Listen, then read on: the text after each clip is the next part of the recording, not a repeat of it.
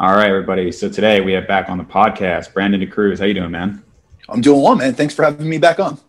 So, if anybody didn't catch the first podcast we had together, let's just get some background from you. You know, kind of how you got into this game and, and what you do. Yeah. So, all right. So, I am a national level men's physique competitor. I am the national sales director of a sports nutrition company called uh, Nova Farm. Um, and also, I'm an online nutrition coach. So, I've spent the last 12 years doing fitness as a full time profession.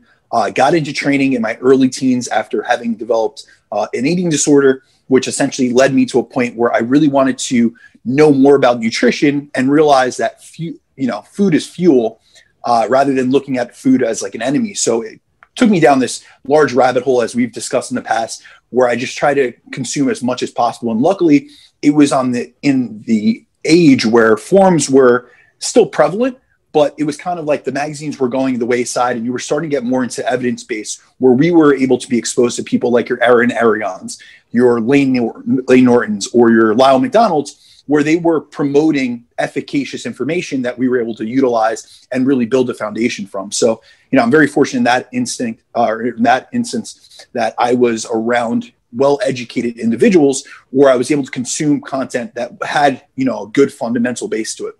Yeah. Yeah, man. I mean, I see you post all the time, and it, it it always amazes me when I see the people who, you know, this is like your full time gig, right? So like you obviously like work your butt off, and I see the effort that goes into that. And sometimes like I'll read your post, and I'm like, I think you just had one today that you tagged me in, and mm-hmm. I was just reading through it.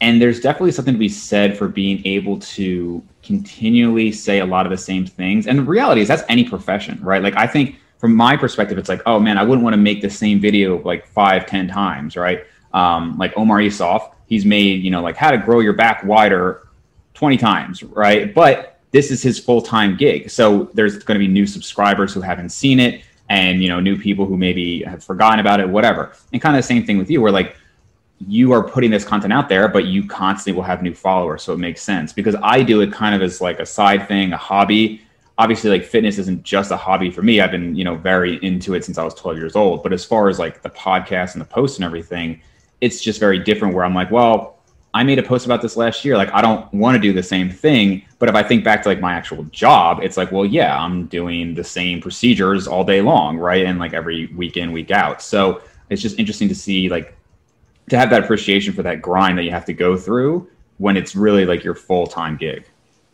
Without a doubt. So anything in life, like you said, whether it's being a dentist in your professional career or being an online coach as well as a sports nutrition uh, national sales manager, there is something to be said about repetition because you are being exposed to a new genre of people or you are having new followers you know come into your network or even in the case in my my own daytime profession i'm constantly acquiring new accounts and re-educating them or essentially introducing them to the products that i sell the the ingredients and things that they might not be as familiar with as the people I speak to on a daily basis. So the best people within business um, or within fitness, especially if we want to look at it as a niche uh, demographic, they have to say the same things over and over again. So if we look at someone like Jordan Syatt, who was Gary Vee's trainer, I can't tell you how many times I've heard that little man scream about a calorie mm. deficit. and to me, it's redundant because I am a fitness professional, because I am into it. But at the same time, seeing someone that's as successful as him do things repetitively, it's reinforced to me the need to not only put out new content, because I believe that you should be continuing to evolve not only your own education base, but what you provide your followers, your clients, your accounts, your friends, anyone within your, your network. But it's also reminded me that just because I made this post a year ago doesn't mean that someone's going to find it. You know, we know that the algorithm hides a lot of things. And at the same time, there's a lot of people that they're just starting their journey today. So if they don't get exposed within the next, say, 30 days to what I'm trying to preach, whether it be the um, importance of valuing calories in versus calories out in conjunction with your hormones or the importance of refeeding or the importance of um, you know an educated and a smart dietary approach or you know the utility of deloads or things of that sort within all spectrums of fitness they may never get exposed to those things. And they might go you know a different direction where they're influenced by a follower or they're influenced by an influencer who just preaches garbage as we all see that. So it's for me, it's yeah, sometimes it's redundant, and sometimes I'm like, do I really want to post about you know calories in versus calories out again, or how to track your macros more correctly, or you know the utility of a micronutrient rich, rich diet, which I'm constantly like feel like I'm beating people over the head with. Right. But I also have to realize that you don't know what you don't know. So just because this is something that's extremely um, prevalent or extremely um, well known to me doesn't mean that the, the people that I interact with or that follow me are as familiar with the same concept. So it is, it's almost like I, I kind of have a format, you know, in terms of my own posting. And it's like, you know, I'll put out more of a, a quote post, which will be more of an educational post on a specific concept to really get it through people's mind. And then I'll do, uh, you know, a training based post and then a nutrition based post. But within that, that three, you know, post algorithm that I'm using or that setup, I'm making sure that every one to two weeks, I'm doubling back to a concept that I find is really fundamental. So it could be nutritional periodization. It could be, um, you know, effective fat loss strategies. It could be uh, refeeds and diet breaks. And just re-educating because even within the span of two weeks, I might make 15 to 20 posts, so it'll get lost even in the feed. Sure. So it's just making sure that someone that is new is getting that fundamental experience or getting that fundamental knowledge and being exposed to those things. And then from there, we can build up into it because I made the mistake early on in just diving into the nuances. And I used to have this really bad, you know, I've spoken about this on other podcasts, but I used to have this bit, really bad habit of trying to speak to those on my level and speak to the professionals. So I wanted to impress, you know, sure. someone like yourself that's well educated. Or, you know, I would love to see, you know, Eric Helms, or, you know, I was just going back and forth with Dr. Ben House. And it's like, you know, we're speaking about each other's content and there's a mutual respect there. But I have to realize Ben House knows everything he needs to know about nutrition and training. I'm not really adding to the equation. It's just giving him some additional food for thought. But someone below our level who isn't as experienced, who hasn't been in the trenches for a decade plus, if I'm going at these high level concepts, it's going right over their heads and it's not benefiting them whatsoever. And they're becoming more frustrated by what they don't know than being educated by the, the simple and fundamental basics that I could be, you know, exposing them to. I think that's probably one of the biggest differences I find with you know the content that I make because I don't make the content. I mean, I'll get into scientific details, but not like anything crazy. However, I also don't enjoy to dumb things down to like a super basic level. Like I'm not ever probably going to make a video like how to squat or you know what is a calorie. I mean, maybe I mean who knows? Maybe I will in like a couple years, and somebody's going to like find this and be like, "Hey, you said you never do this," but but really, it's just it's pretty boring to me and there's a million examples of it out there it's like you can find this and not that like every video i make is some unique video that nobody's ever talked about before. But like really like the way i make videos is like okay and i don't like i have a podcast every single week but i don't have an individual video every single week because there's not necessarily something that i want to talk about. But when i make a video it's like oh this is like something that i'm thinking of and so like it's actually interesting for me to talk about. Like i don't know if you saw my um, instagram maybe two weeks ago so I had a comparison of my calves. And that was actually something that like I wanted to talk about because it was like, hey, I've literally not trained this calf for an entire year. I've continued to train this other calf as I have for the last 15 years. No difference at all. Not at all. Like not even an eighth of an inch. And you know, when then when I actually did start training it again, again, no difference. Like it just didn't matter. And so I'm like, this is actually relevant. This is actually something that like I would want to share to people. But if I like I wouldn't make a post like say how to train calves. You really want to go to the bottom and hold that stretch there to get rid of the stretch reflex. Like it's just like that's all over. So it's kind of boring for me. But if this was something where it's like I need to reach as many people as possible and you know kind of kind of cater to the lowest common denominator, I would. And I I think that would make me enjoy it less and maybe even enjoy the entire endeavor less. I'm not sure if you really ever experienced any burnout where it's so much of what you do that you actually enjoy it less overall. No, so absolutely. So I'm coming from from multiple aspects within that. So the reason I said I kind of have that format where I'll go through three posts and, and it's kind of formatted in advance is because if I was to do any extreme, it would it would be a detriment to not only my business but me as a, a, fitness professional and someone that loves training and nutrition as a whole.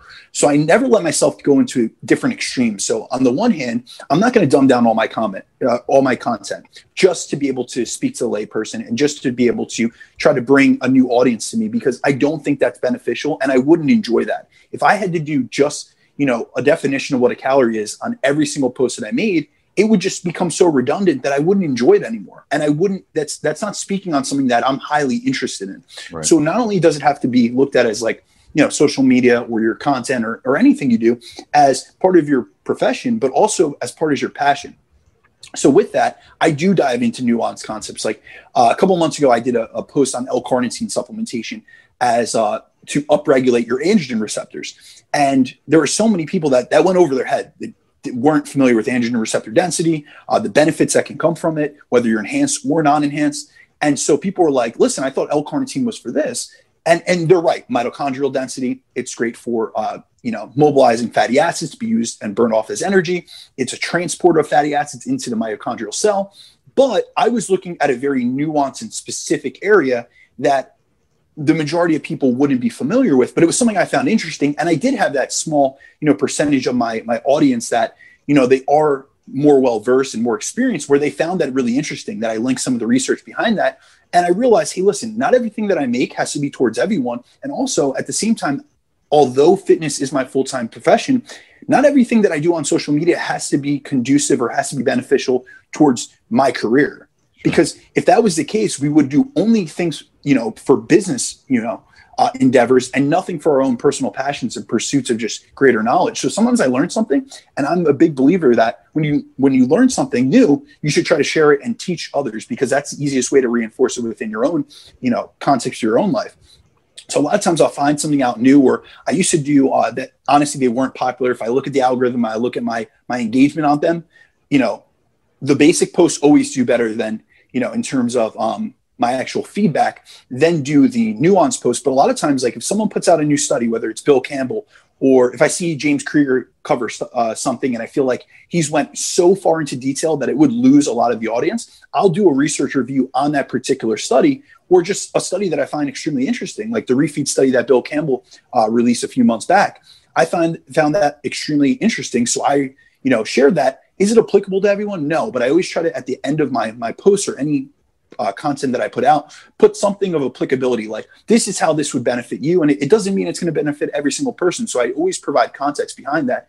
But at the same time, I'm not going to just stay in one realm or one lane where I just do content to try to attract clients because that isn't my biggest concern, nor am I going to just speak to the high level people like yourself and other individuals and try to impress you know the the high level professionals within this field because I see so many content providers and I see so many fitness professionals that they do this really really high level content and they think they're impressing you know the Renaissance periodizations of the world your Mike Israetel your Jared Feather um, your Revive Stronger things like that. And those guys aren't paying attention because if you really speak to any of those guys they're in their own lane and you know they're producing their own content and they're using themselves as an N of one. So they're their own experiment and they're taking the research and applying it to themselves and to their clients, but they're not worried about anyone else within the field. So that's really where I've, I've taken the kind of like the leadership or the example that they've set. And I've said, listen, I'm going to apply, you know, I'm going to put out content as I feel best fits myself and my audience, but also which, you know, content which fulfills me. Sure. So we talked a little bit about influencers. I don't know if this would qualify even as like an influencer, but uh, let's get your honest thoughts on my Dr. John Jaquish podcast. oh man, I knew this was going to come up.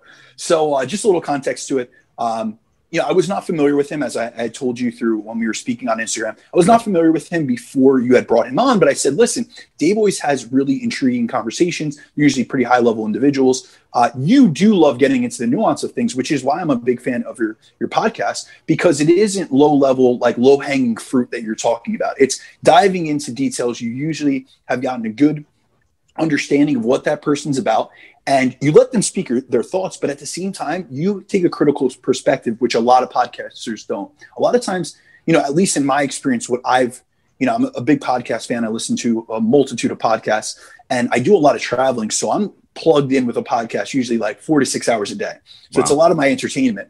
Um, but what i really notice um, you know this is a compliment to yourself is that a lot of podcasters they they almost see very they almost seem very agreeable when they bring someone on. And i understand why they do so. They want to be able they don't want to you know um, intimidate future um, podcasts you know um, you know invitees or people that would be on their podcast later on down the road. But at the same time if you don't agree with something it's not the end of the world. You guys can come to an agreement or you guys can speak your truths and hear each other out and then you know be able to debate things in an intellectual and uh, friendly manner. So when I heard the podcast with uh, John Jaquish, I was just he was making some very bold claims, and it was something that most people tread lightly when they're they're making you know, assumptions or they're making conclusions on things. Um, but he was just like straight up like weightlifting's bullshit. Yeah, right. And that's the, when I first heard that. The initial part when I was hearing about his background, you know, obviously he's very intelligent. He delivers himself well. You could tell he's good with sales. And I'm a national sales director, so right. I could say that personally. You could recognize it.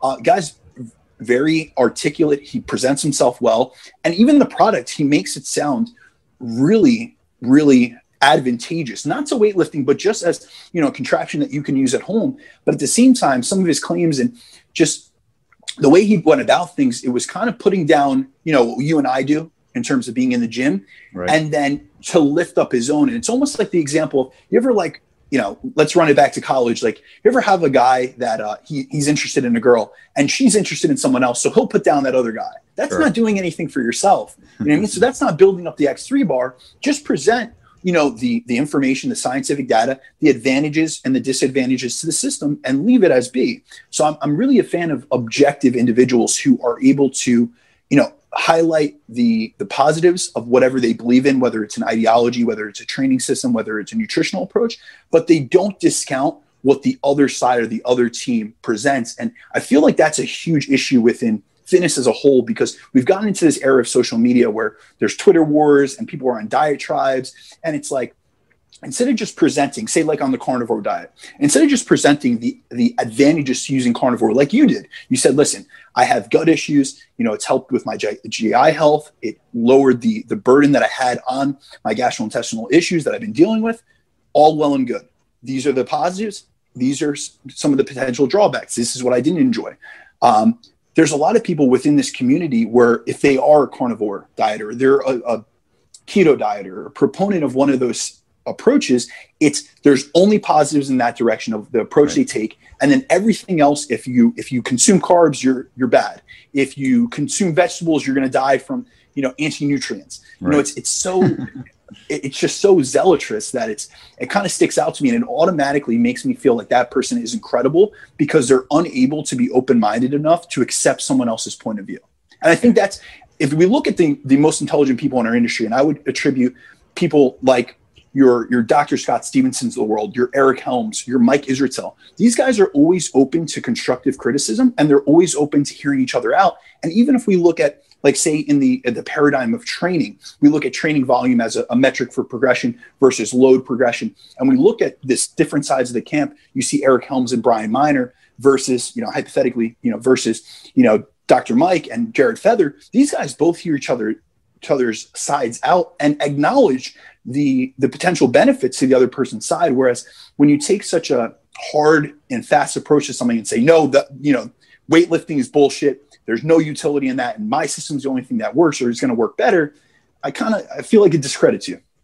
Yeah, I think um, a lot to kind of unravel there. I think one of the biggest differences, and, and when you're communicating with kind of like Gen Pop, is that it's clear when somebody doesn't have a scientific background, and I don't mean just a scientific background in terms of their knowledge in the science realms, but I mean like the way that you think changes. I think that's one of the advantages. Like when we look at like you know a medical doctor a lot of medical doctors some people think they have all this knowledge of nutrition and they don't and there are plenty of medical doctors who don't know really anything about it but one thing that i would attribute to them is on average they have a more scientific way of thinking. Same thing with like researchers even more so probably. And so they understand critical thinking. They, and you like you said you very rarely see somebody where it's completely black or white right? And, and it's like always this way. And when i see somebody in any realm especially with like somebody like Jaquish, where you know the guy is intelligent. That's why in my kind of um, in my response video, I said he's intelligent enough to know that he's kind of scamming because I see people who will be like you said, they'll say, "Oh, it's so great and everything," and they they genuinely believe it. You know, like they just don't have much of a background. They heard about intermittent fasting, they lost weight on it, and say, "No, intermittent fasting is always the right answer. It's great because I lost this." And you can just tell, like, you just don't understand the scientific process that like you know you have to look at various studies. You ha- you can't just look at an n equals one and there's a way of thinking but they just don't understand that versus somebody who no you clearly do understand it and you're just kind of manipulating it. And that's that's why i felt the the need to make that response video is because i definitely got a lot of comments on that podcast more than like probably anyone i've done in terms of like oh like what's going on with this guest. And what's actually really funny is I woke up this morning to like 30 new comments on my response video and like double the views. So like on YouTube, it'll show your view count. And it's like goes like this, and then it's like a big spike and um, somebody must have shared it in like the X3 Facebook group or something like that. And like you know, all these like people coming out, and some of them, I mean, most of my responses are serious. Sometimes I'm like getting a little bit trolly just because I, don't care too much. That's, that's an example where like because I do it as a hobby versus like if I had to be really professional all the time. Um, but with some of them, they come and they say, well. I like X3, and and to be clear, if any of them watch this video, some people are saying like, oh, like you, you didn't try it. Like, how could you even say it? And it's like, that's like saying like, well, I didn't try all vegetables to cure my cancer. So I guess I can't really say that it wouldn't work. It's like, no, like we have research to go on. And I'm not, you don't have to try everything in the world to have an opinion on it when we have studies on it and we have other people who have used similar things. Um, and, so that the whole like you can't make a comment until you try it, I, I think is very silly, obviously. Um, but the other thing I would say is that I never would suggest that this doesn't work for people at all. For instance, I have a friend who she hasn't worked out in a while and she, you know, doesn't want to go to the gym right now. She's not comfortable with COVID and everything. And she said, "Oh, what do you think about like bands and stuff?" And I thought it's actually kind of ironic because I just had this video. And I'm like, "Look, you are an untrained individual. If if she were to get the X3 system or something similar, I'm sure she could progress, right? You have, as I, I don't know if you saw the whole response video, but it's like, yeah, you have mechanical tension or you have loading on the muscles. So you can progress. Is that going to be better than if you had a full like access to a gym? Probably not. But I'm not saying it doesn't do anything. Um, mm-hmm. But I, I think one of the biggest issues people had with Jaquish was, like you said, his stance and his almost like cockiness that you're an idiot if you don't understand the superiority of this system. Um, and then like one final comment on it is, you know, I was talking with Abel and Steve Hall about controversial podcast guests, you know, and, and bringing people on like that. And I said that I'd actually even considered having Jason Blaha on and even talk to him about it. And the reason is, I don't know if you're familiar with Jason, but like, you know, he was a big controversial person a while back, big lawsuit with Layne Norton. I mean, like, and, and he was kind of crazy there for a while. And one of the reasons that I said, like, or in my opinion, is that where he really went wrong is not that he's an idiot. Like you watch some people and you're like, oh wow, this person is actually a moron. And like with Jason, it, that's not the case. I really don't believe that he's just an idiot. But he would have these extreme views, like he was vegan, and he would say how this is like enough for everybody, and it would be stupid to eat meat. And then he went to like keto, and he was saying how ridiculous. And it's like, dude, like not only have you gone to the extremes, but you've gone to the extremes on both ends. And, and I think whenever you go to the extremes, even in one direction, but especially in both, you're just setting yourself up for you know some consequences as far as your reception from other people. No, I honestly couldn't agree more. Uh, I have a big issue with those that have an influence, whether it be on YouTube, Instagram, any social media platform, and they take that and they take advantage to promote one single-minded ideology as though everything else you know doesn't work especially in terms of a dietary approach. So you'll see these influencers and with millions of followers and they're promoting have a cheat meal every day. And it's them shred it with a burger and it's like my whole thing is i always think critically and i realize that not everyone does. So in my mind i'm saying well what dietary approach did they have to take to be able to allow them to have a cheat meal that large where it didn't impact their their physique? But most people are looking at that saying well this guy's you know and if it fits your macros diet or he incorporates burgers and and you know pints of ben and jerry's every day. I can do that too. And we both know that honestly that a that doesn't work. B we're not you know when we're looking at things in that context we're not considering the genetic you know proclivities of that individual the the enhancements they might be taking their lifestyle. You know i know you know high level professional bodybuilders and influencers and people that make a full-time profession out of this that they stay so rigid within their diet that the only time that they veer off is when they're doing a food challenge for YouTube. Mm, yeah. So it's like you're staying at a deficit all week, and no one realizes that when they see you do a 10,000 calorie challenge, they don't realize that you've been at 1,500 calories the last three weeks previous to that. And right. that's why it's not negatively impacting their physique. So I always feel like if you're someone that has a level of influence or credibility within this community, it's on you. It's your responsibility to a put out a good example and then also b especially if you have the knowledge, you cannot claim ignorance and promote something as being the end, the be all end all. If you know that isn't the case, it doesn't take anything away from your argument to acknowledge someone else's um, you know validity or, or their approach. So we have to realize like when it comes to the context of nutrition there are so many you know approaches that can get you to the same exact end goal. It's just person specific so if you have you know uh, a proclivity or inclination or a predisposition towards assimilating carbohydrates better because you're an insulin sensitive and uh, individual that has great nutrient partitioning a high carb approach might work for you. But if you're someone that's endomorphic, has poor insulin sensitivity, and is on the level of prediabetes, maybe you need to take a higher fat approach. And, but at the same time, just because you realm you, you lie on one end of the spectrum doesn't mean you discount all the other benefits of the other side. And that's something I have a big issue with, especially with people that do have a large platform and do have, you know, an intellectual background like John Jaquish or like so many of these other guys that have come up in the YouTube communities and proclaimed, you know, these outrageous things because they do get a lot of views. So, for instance, you made a video, you know, going at John Jaquish or, or essentially giving a wrap up, and you see that you're getting more publicity or getting more exposure within that video, but you've done a million other good videos that had great information and that was applicable, but it wasn't controversial and it didn't take a stance and it didn't take a side and didn't call anyone out. And unfortunately, those same videos that actually held a lot of relevancy and a lot of applicable information, which is useful for the everyday person, don't get as much exposure and as much limelight as something that's more controversial. Yeah, I mean, I don't really tend to do videos on other people too much. I mean, unless there's like, so I did a video on Thomas DeLauer a couple months back, and I didn't even know who the guy was. I guess he's got a really big following, but um, I only did it because somebody specifically asked me to do it. And so they said, Can you make a response video to this? So I watched it. And I didn't really talk much about him. I just talked about the idea of intermittent fasting and working out that he was talking about. Um, I haven't put it out yet, but I just did a video on DC training and my results with it and like what it's about and Dante and where I disagree with it and where I agree with it.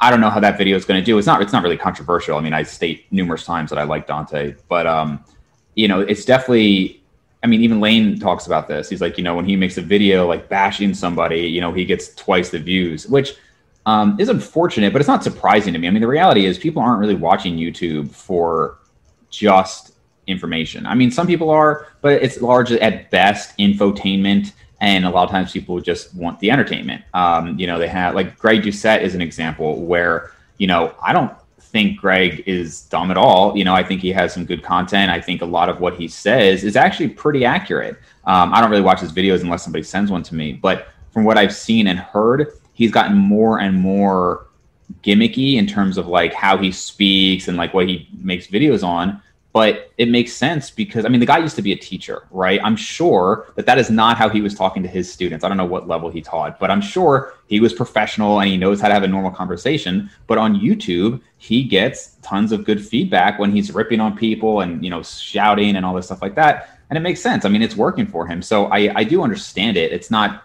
you know my preference of how I like to do my videos or what I like to watch, but you know, he is again, he's appealing to the average person. No, absolutely. If we if we look at like the the OGs of YouTube, um, it was guys like Jerry Ward from BioS3 when he initially started making videos about his training methodologies or his dietary approaches. It, it wasn't it wasn't blowing up, for instance. But when he started doing that MCT powder and coconut oil was going to kill you, that became like one of his biggest hits. Or when he did all those natty or not videos, those were the things that were controversial subjects that brought people to his channel and built that up and it's it's the same thing as like the rich piana thing. Whenever he did controversial videos it really built up that following. But at the same time i feel like that's an indication or that's that should shed some light on what the general public is about. And unfortunately there are people that have a great background and don't stay aligned with what their true intentions were initially and they veer off the beaten path to provide uh, content that has really zero utility or benefit to the masses. Yet it's going to drive more views and give them more income. So, I mean, at the end of the day, you have to go with what your integrity, you know, what aligns with your integrity. But a lot of times with those type of people, I kind of just write them off and I just stop, you know, paying attention to their con- content because to me, I feel like I'm getting sold on something, which is how I, well, I also comment to you. Yeah, it, it also kind of puts you into a little box, right? Because it's like, okay, so if you're getting like if Greg Doucette stopped making his current type of videos and all of a sudden started just making like really professional, informative videos, he would still have a big following because he's gained such a huge following, but the views would lessen. And so, like, just as we're talking, I just pulled up um, BioS3 with Jerry Ward because I remember when Jerry Ward was like just starting.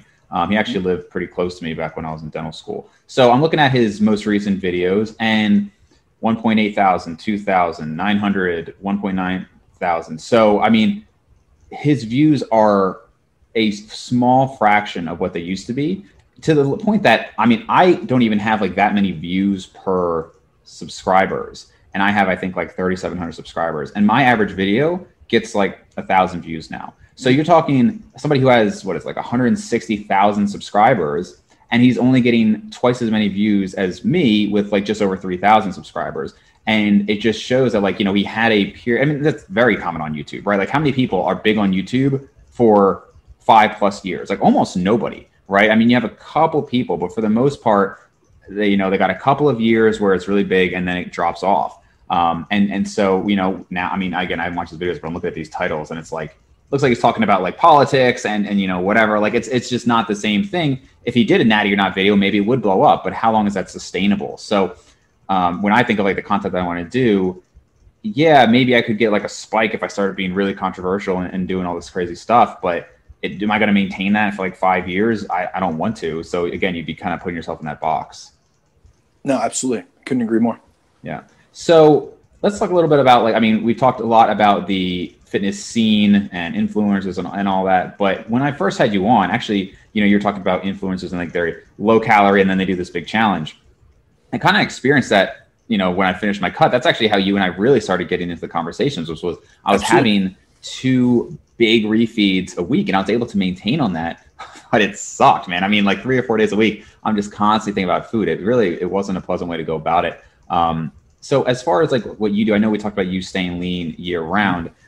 Have you found that that's gotten easier over time? I don't mean from like psychological discipline, but I mean like physically. Do you feel less hungry now? I don't know how long you've been maintaining this leanness. I'm guessing like mm-hmm. it's been years. Is it any easier now? Has it gotten harder with age? What have you found? So it's it's very dependent on my lifestyle. So what I find in terms of my appetite regulation is the biggest um, determining factors, the biggest influences are my sleep quality and duration, and then also my stress level. So it's things that a lot of times, and, and I try to educate people on this a lot. It's not only the the variables within training nutrition that impact how nutrition impacts, you know, your your physique and your physiology, but it's also all the other factors within your lifestyle. So I noticed that you know I always have to monitor my stress levels, my sleep management, things of that sort, and realize that if I get an extended period of time like we always we always talk about before we get on the podcast how busy we both are running multiple businesses very little sleep things of that sort so when i have periods that i'm traveling on the road or you know i, I run two businesses between a national level supplement company as well as an online nutrition uh, coaching business when i have periods of time that i'm going extended periods of time with little to no sleep my appetite my ability to regulate my appetite is completely skewed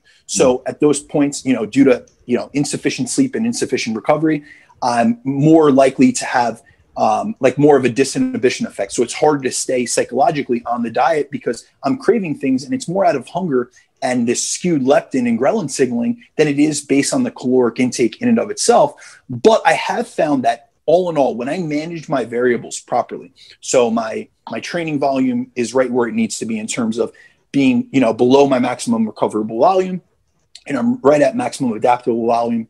Um, my intake is is where it should be for maintenance. So for me, maintenance is about 32 to 3400 calories. Um, and then also my sleep and my You're stress like management. right? I'm like 210, 215. Really? Oh wow. Yeah. Okay. So uh dieted down. Last time I was on stage, I was 20, 205. Oh wow. Okay. Yeah, on stage. Mm-hmm. So um 190s when I first started competing, we had we had actually spoke about that. 2015, I was like in the 190s when I first started competing. Okay.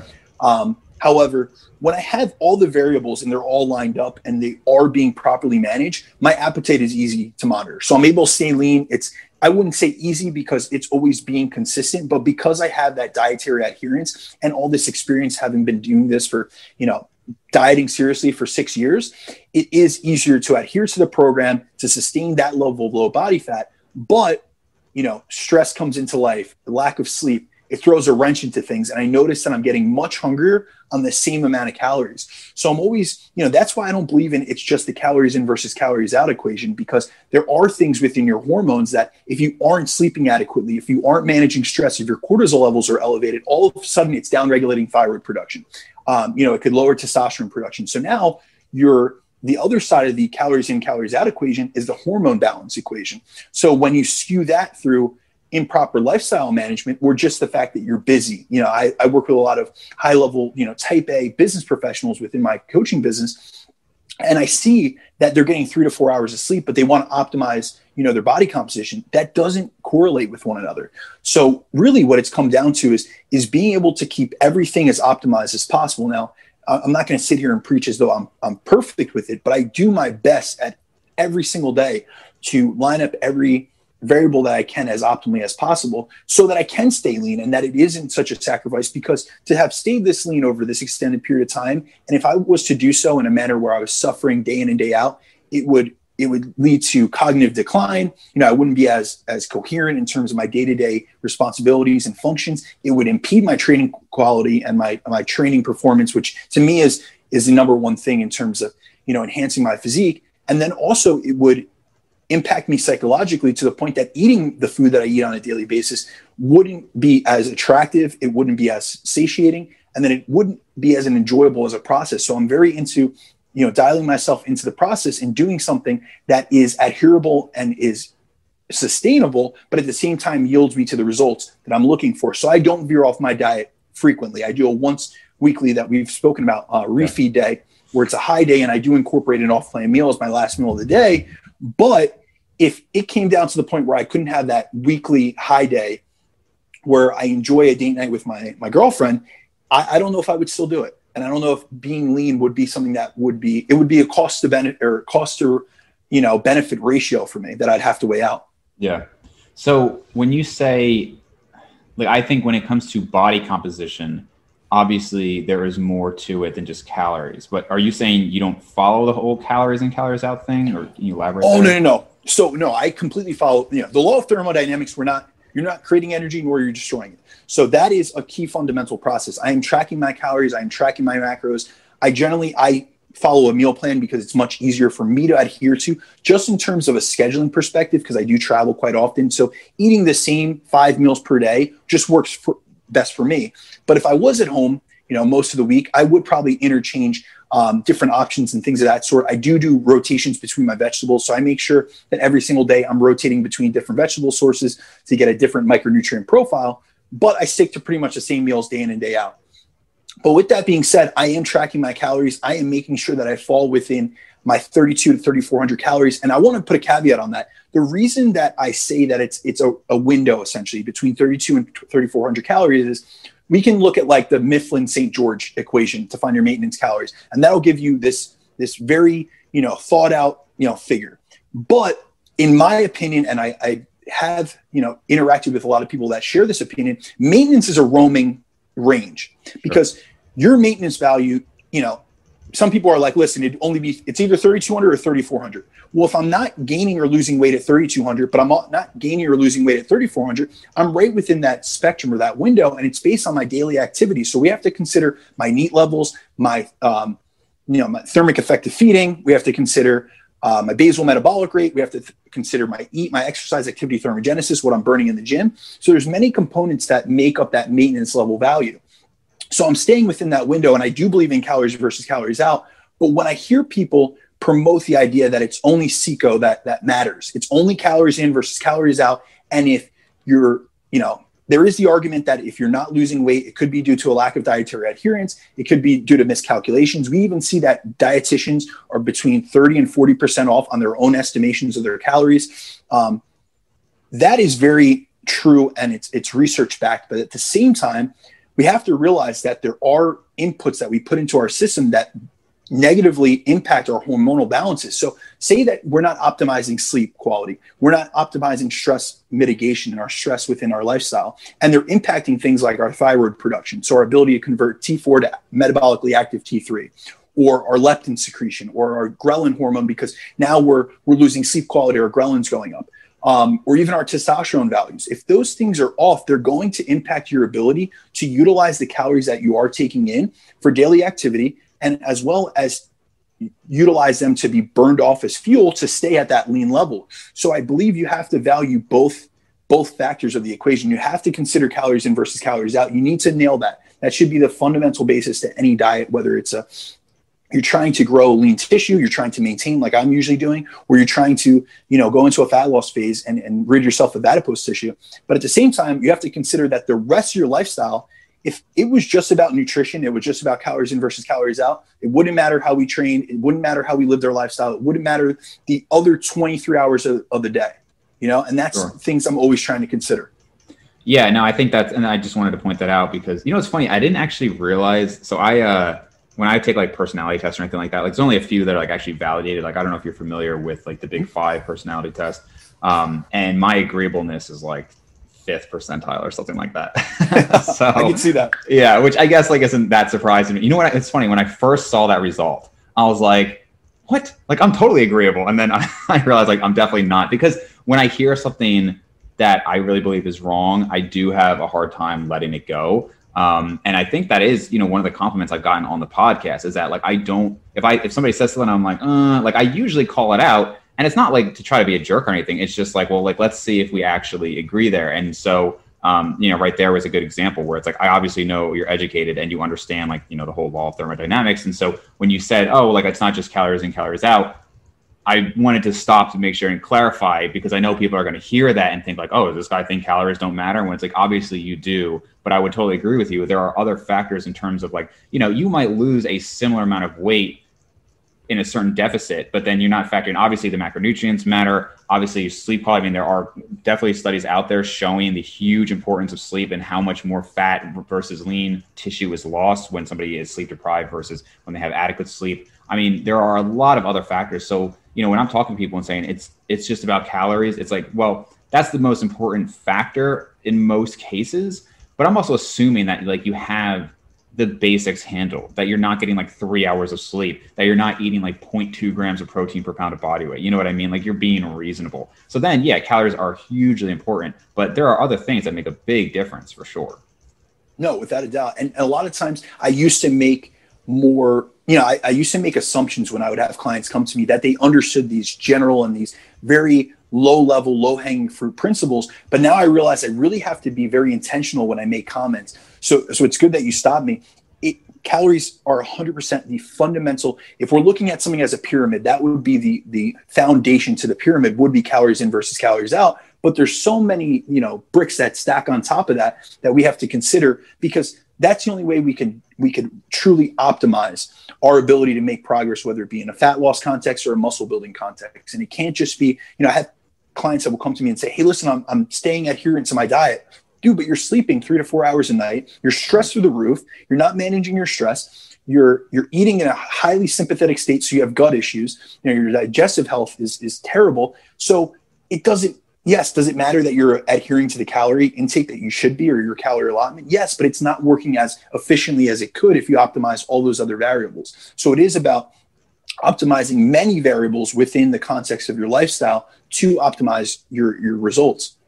Yeah, yeah, for sure. I mean, even just recently, the last month or so, and I definitely, I mean, it's it's pretty well known that like a lot of like gut issues, whether it's IBD or IBS, are related to stress and um, just the last two weeks. So I told you I'm kind of between jobs right now. Um, basically, so I left one place. I started looking at other practices, and I actually worked it out. So I'm basically paid for like an entire month that I'm taking off, which is great. Um, yeah, but the thing is, like, you'd think like, oh, I could just like lounge around. It's like, dude, like, not at all. Like, I, I mean, first of all, it's just not my personality. Like, literally, the next day, I was calling like five different brokers. Like I was just like looking into all these different things. That's just I can't.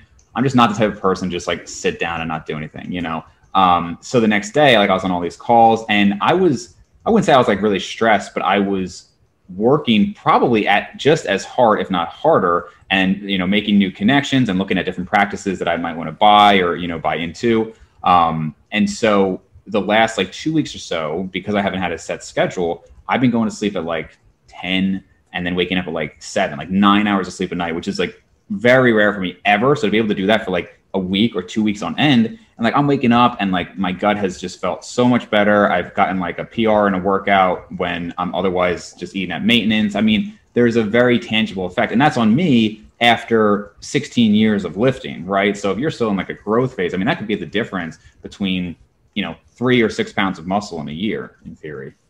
No, absolutely. Actually, it's funny that you remarked on that. I'm in the opposite situation right now. Uh, I don't know when this will get published, but we're right before Black Friday and Thanksgiving. We're a mm. week out, oh, and Black Friday is the biggest sale period for sports nutrition. So the last um, this whole week we're on Thursday. We're actually at Friday now. This whole week I've been working like 16 hour days to the point that I'm falling asleep on my laptop every night. Like I work my full day for my job because I, I cover national accounts. So I not only have you know our East Coast, but I'm working with you know the West Coast accounts that are three hours back. So you know when they're still open at six seven o'clock, it's 10 o'clock here. So I'm still answering them. And then at night, I work on my online clients. But I've noticed that I've had to skip meals because the first couple days that I was eating in a stress state, just having gotten off a sales call or a conference call or something of that sort, you know, I wasn't digesting things properly. So it got to the point yesterday, I made a post. I ate my first meal at, at 5:30 a.m. before I went to the gym, and then I didn't have my next meal till 2:30. And in the past, that would stress me out like you couldn't believe. Yeah. You know that I'm mixing, I'm, I'm missing adequate protein distribution. I'm not hitting my post-workout meal timing. I'm not taking, you know, advantage of GLUT4 translocation post-workout. But when I got right out of my workout, I had three back-to-back calls that took me over an hour. So by the time I got done with that, and I had gotten home from the gym, I was in a in a place where I had another meeting coming up. I had to get on Zoom. So it was either slam down a meal and try to choke it down and get on that call and, and realize that my my digestion is going to be impeded or wait till I was in more of a parasympathetic state where I'm going to be, you know, more in a rest and digest state where I'm going to be able to optimize the absorption of those nutrients. So it took a few hours, I eventually got that meal in, but I had to push everything back because a lot of people don't realize the effects that stress has on your autonomic nervous system, which has downstream effects to everything else, to your sleep quality, to your digestion, to your absorption and assimilation of nutrients. So even like our blood glucose, you'll look at, for instance, I, always track fasted glucose. A poor night of sleep will skew that pretty significantly. Like there's times that I had less than six hours of sleep and my fasted glucose levels are up 10 to 15 nanograms per deciliter in the morning, you mm-hmm. know? So it's it's significant. So those are things that I feel like a lot of people don't look at. And it's not that you have to dive into that nuance of a, uh, an analytical viewpoint of your physique progress, but just realize that there are things outside of, of the vectors of nutrition and training that need to be managed, that need to be paid attention to. You don't have to track every analytic, but just realize, hey, if I'm in a stress state, maybe I should wait a little bit. Maybe I should do some box breathing. Maybe I should get in a parasympathetic state. You know, if I'm lacking sleep and I'm realizing it's impacting my recovery and it's it's going on in a prolonged period of time, maybe I should do a deload. Maybe I should take a day off of a gym and I'm, I'm always trying to get across to people, you know, especially clients, that it's okay to auto regulate things, whether it's your nutrition or your training, because that's going to end up helping you more so than hurting you. Sure. So uh, yeah, I know you are crazy busy now, so I don't want to take too much of your time. Um, I want to wrap up asking. So I just had, you know, Paul Canoe. Um, yeah, he just turned pro. Yeah, just went pro. So I was just talking to him last night. I just did a podcast. I probably released in like a week or two, and I asked him about like muscular measurements because it's one of those things where it's like we all know that when you get on a bodybuilding stage, nobody cares about like your caliper, skin folds, anything like that. Nobody cares how big your arms measure. It's about how you look, right? Having said that, I actually I do like to know the measurements. In one part, I'm sure there's like a comparison, like oh, like how does that compare to me, kind of a thing. But also, I think sometimes it can give people perspective because you know somebody will say this person has like what's his name um I'm blanking on his name, but there's a guy who does. He's doing like marathon running now. Big dude, uh, Shaw. Not what's his name? Seth Shaw. No, um, his username is like Bend the Bar Man. I'm blanking on. He's like he used to work with Marc Lobliner. Um, what the heck is his name? I don't know. Anyway, he was saying like he's like one of the only guys he knows that was like you know out of all these like YouTubers, everybody has like these kind of like fake stats. And he was saying, you know, when you actually meet them, like you realize it's different. So, do you know as far as like your muscular measurements, like let's say chest, arms, and waist. Any idea offhand? No, so I've actually never measured my arms, my chest. Ever? I was always nope. I what was kind of bro very, are you, man? so I didn't take I, I didn't take that much of a bro approach. I was always a big fan of photos, and I speak about this often. The yeah. first books that I read when I came up in bodybuilding, besides um, you know, Arnold's Encyclopedia were all books by Frank Zane. And he was more of a fan now, obviously being a smaller statured, you know, bodybuilder from the 70s, the golden era, he was more about not the size of a muscle, but how it looked. So he was all about progress pictures.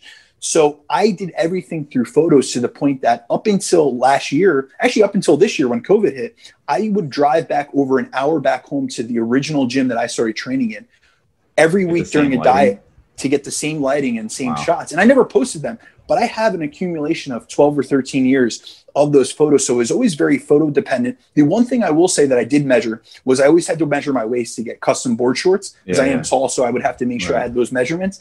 And I'm not genetically blessed when it comes to uh, muscular insertions or waist. I think the lowest mine got down to was 30.5 inches. And I'm six foot two, a little bit under six two. And now so, it's like at the navel. Yeah, and that was, I mean, completely dialed in, water depleted. Yeah. Um, the morning of a show. So yeah. I would say probably year round I'm about 31, 32 because I don't get that much, you know, that much heavier as like I said, my stage weight I'm probably five to ten pounds off year round. Um, but it's not it's not something that impressive. There are guys that you know you I've met Jeremy Buendia before. I flew him out for an event one year years ago, um, and he was a 27 inch waist. I mean th- that's God given. Yeah, that stuff is freaking out. What what I was saying to Paul is so my arms are like the biggest my arms ever were when I was like 215 was like 17 and a half. Mm-hmm. But, you know, I'm like in the 190s now. So now they're like maybe 16 and a half. And like they're fine, you know, it's nothing like super impressive. But I if I could like change one thing structurally, it would be the waist because I have a blockier waist for sure. And probably I guess we're probably similar. So when I was dieted down this past time to probably the leanest I've been, I was at like I was in the 31s, maybe 31 and a half or mm-hmm. something mm-hmm. like that. Um, but you know, you get way leaner than I do, and you were talking about what like completely like depleted. So if I was like doing a show depleted, maybe I'd see like 31 or something like that. But it's definitely a block your waist versus you know like Paul Canoe, fully dieted down. He's around 27 inches. Um, wow what's his name? Jared Feather, who's actually he's not short. Like Paul is on the shorter side. Jared Feather's like I think five eleven or something like that. And I think he said he also gets into like the twenty seven inch range. I'm like, dude, wow. that is Paul, ridiculous. I mean, Jared looks incredible. He's about to compete at nationals. It's Friday. He'll compete tomorrow. He looks okay. phenomenal. So I wish him the best of luck. I hope he gets that pro card like Paul did. Yeah, yeah, it, it it's insane when you see that, but uh, it definitely, you know, obviously it just shapes everything well. But buy a tape measure and get back to me.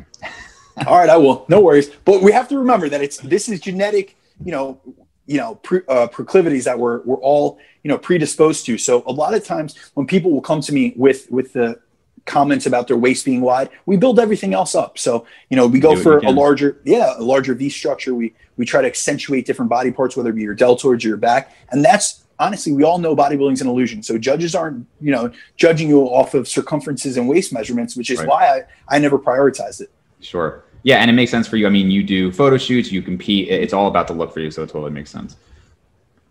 So, where can Absolutely. people find more of your stuff, man? Obviously, I'll have a link to your Instagram. Anything else you want? Awesome. So, yeah, uh, you guys can find me at uh, both Instagram and Facebook at Brandon DeCruz. On Instagram, that'll be at Brandon DeCruz underscore. And uh, anytime you guys need any uh, any information or have any questions, feel free to inbox me. Always willing to, to share some information and try to educate people. Awesome. Thanks so much, dude. Absolutely. Later, brother.